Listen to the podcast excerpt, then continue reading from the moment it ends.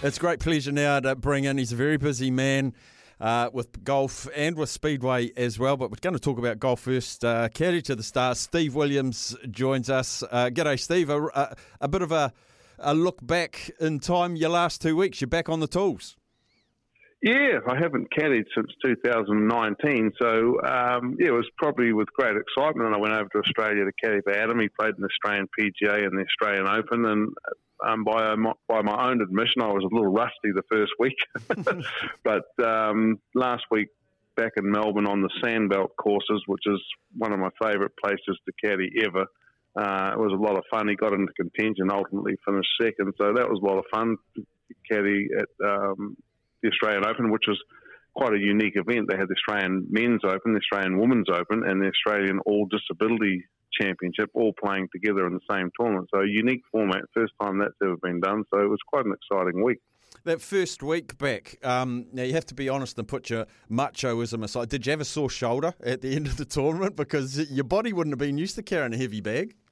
Well, I'll tell you what, I didn't have a sore shoulder. My feet were aching. It's quite amazing when you don't do something for a long period of time. Although you spend, you know, I play golf all the time. I carry my clubs and that. But when you actually spend that much time on your feet with a golf bag on your shoulder, uh, my feet were aching. So that was um, something I wasn't expected. But um, yeah, apart from that, the body held up good. The, the decision to go back in caddy, I was just wondering if, if someone other than Adam had to come knocking on your door, was it time to just have a little bit of a go again?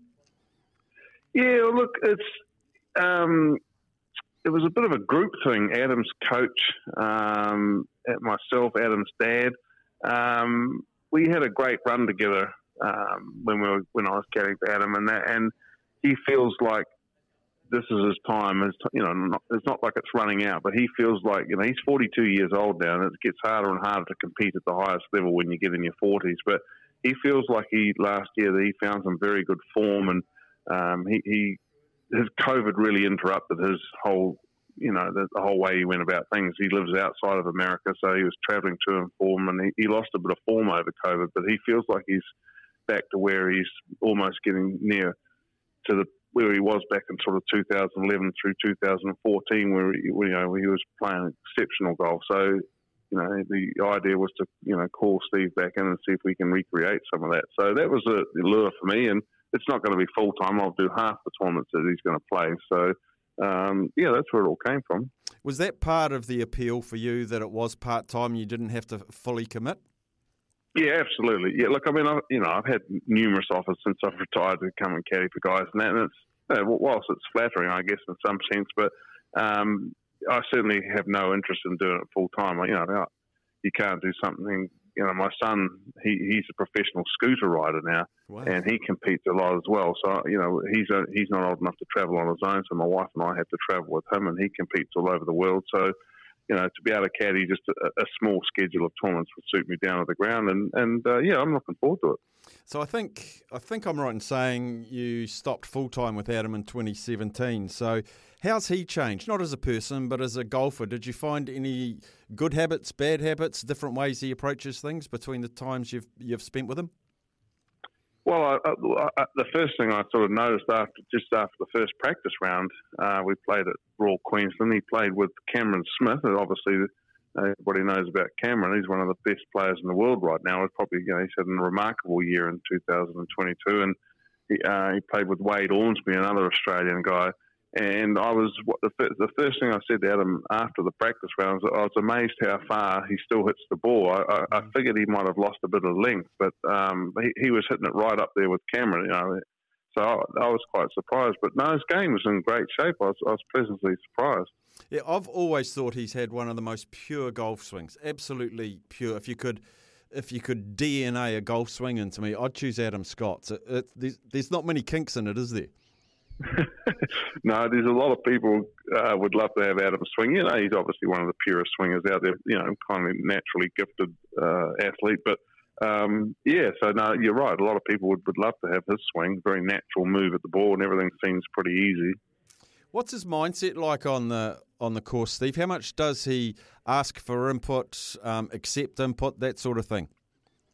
Yeah, look, I mean, when you go back to caddy for someone, we, we, we had a great run together and that, and you know, once you get on, uh, you know, the first week I was a little, you know, I caddy more by instinct, sort of a feel kind of a caddy and that. And the first week it took me a little while for the instinct to come back, but then last week was great. But you know, Adam's great. We, we, you know, you get into a working relationship, and I'm not scared to say what I think, and he's, you know, he, he'll say whether he thinks I'm right or wrong. You know, you've got to get on the same page. But no, we got we, we got in harmony quickly.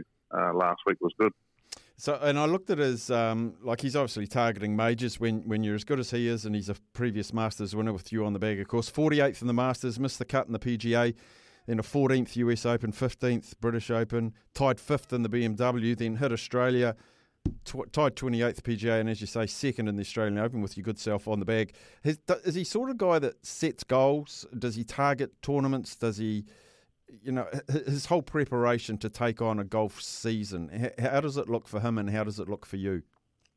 Yeah, well, I mean, you know, we've had this sort of lengthy discussion about where he's at with his game and what he wants to achieve, but he he would really like to add another major championship to his resume, and and you know, like as I said, he's 42 year, years of age now, so it's not getting any easier than that. But you know, so next year the whole schedule is going to be around trying to peak for those four major championships. But it's kind of the um, PGA Tour in America next year, obviously with all the um, things that have happened around with this new LIV Tour, the PGA Tour have had to be proactive, and so they have uh, a, a, very different approach for how they're going to run the tour next year. So they've got what they call these elevated events.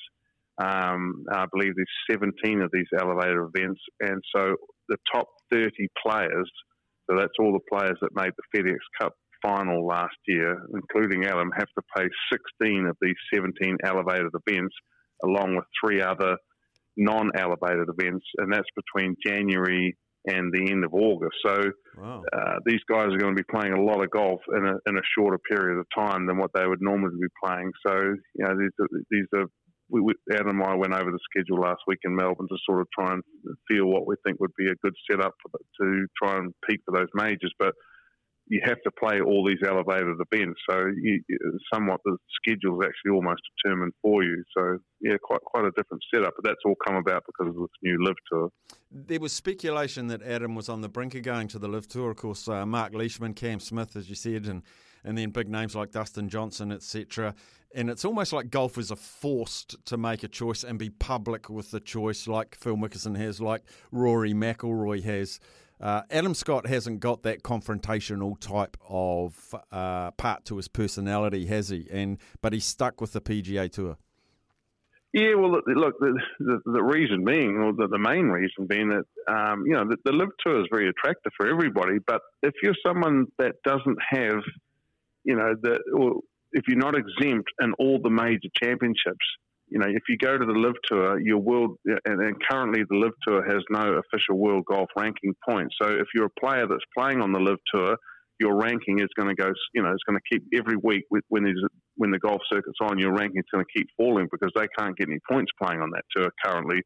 So if you go to the LIV Tour, um, like Adams, obviously he's exempt for the Masters being a former Masters champion. But if he went to the LIV Tour, uh, his ranking could quickly fall, and then he, you know, he would not be able to play because of his ranking uh, in, in, the you know the other three major championships. And at this stage, he still believes he can compete in those major championships. So that's where he's at. Where you know, I, I guess I was somewhat surprised with a guy like Mark Leishman, who Mark is a very, very good player. He's contended in a couple of majors. He's had a couple of top three of major championships. So by going to the LIV Tour, um, that, that ends his career as far as playing in major championships until they get world golf ranking points. So it's, it's where you prioritise what you want to do and what you want to achieve. Mm, yeah, it's fascinating. It will continue to play out and have different machinations, I'd imagine, over the coming years. Uh, before we go, Steve Williams, uh, obviously uh, you're a former New Zealand champion on the dirt in your big grunty cars with your big fat tyres spraying the crowd with mud, which is always good fun. You've got a pretty cool event coming up next weekend in Rotorua, I believe.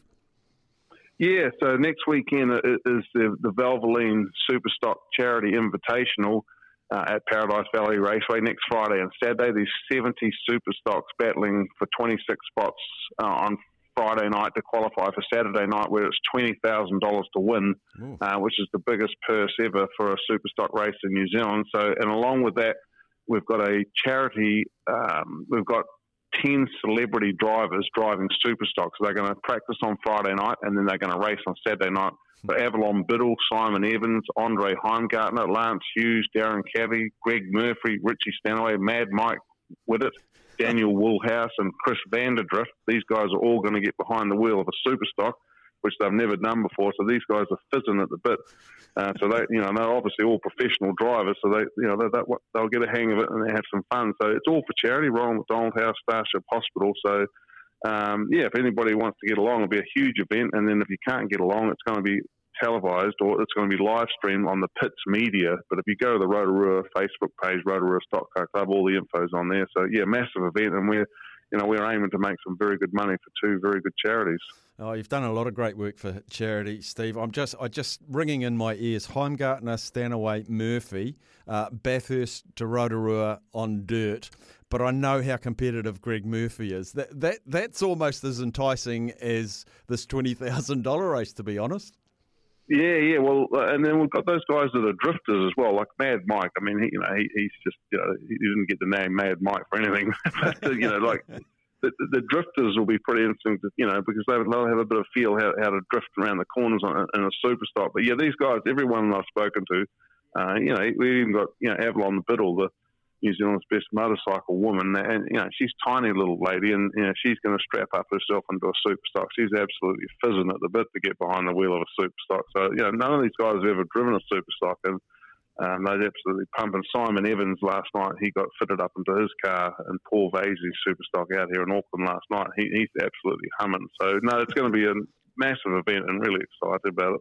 Yeah, and as you say, the charity aspect of it, uh, don't forget that because we do like helping those that need help. Um, and finally, Steve, uh, once once the super stocks are parked up, when do the when does the passport come out? When do you re-link up with Adam? What's your next event?